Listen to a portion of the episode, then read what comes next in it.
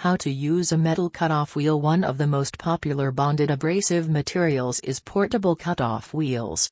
These grinding wheels can be found in a number of ways, from machine tool shops to individual garages, and when used properly, they are highly stable. However, accidents have arisen from the misapplication of those wheels. Helpful tips on how to use cutoff wheels Here are some tips on how to use cutoff wheels. Carry on the necessary personal safety equipment, PPE.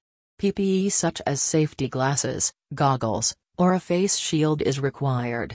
Other personal protective equipment, PPE, such as gloves, a dust mask, and an apron should be worn as required.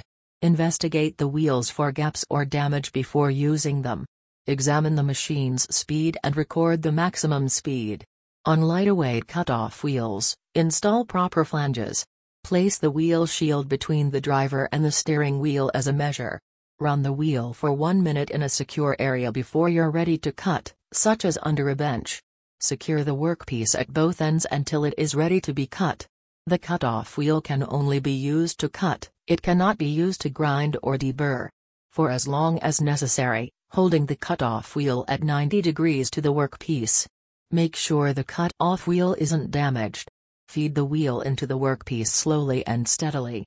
Stop cutting and check for unusual sounds, vibrations, or other irregularities. The spinning wheel should be kept clear of all body parts and clothing. Keep your tools under your fingertips. Wheel guards should be replaced if they have been damaged.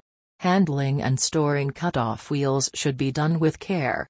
Pay careful attention to the steering wheel's indicators and warnings. Read the manual of the cutoff wheel and, by default, the material being cut before using it.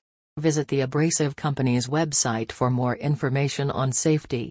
Contact the abrasive manufacturer if you have any safety issues.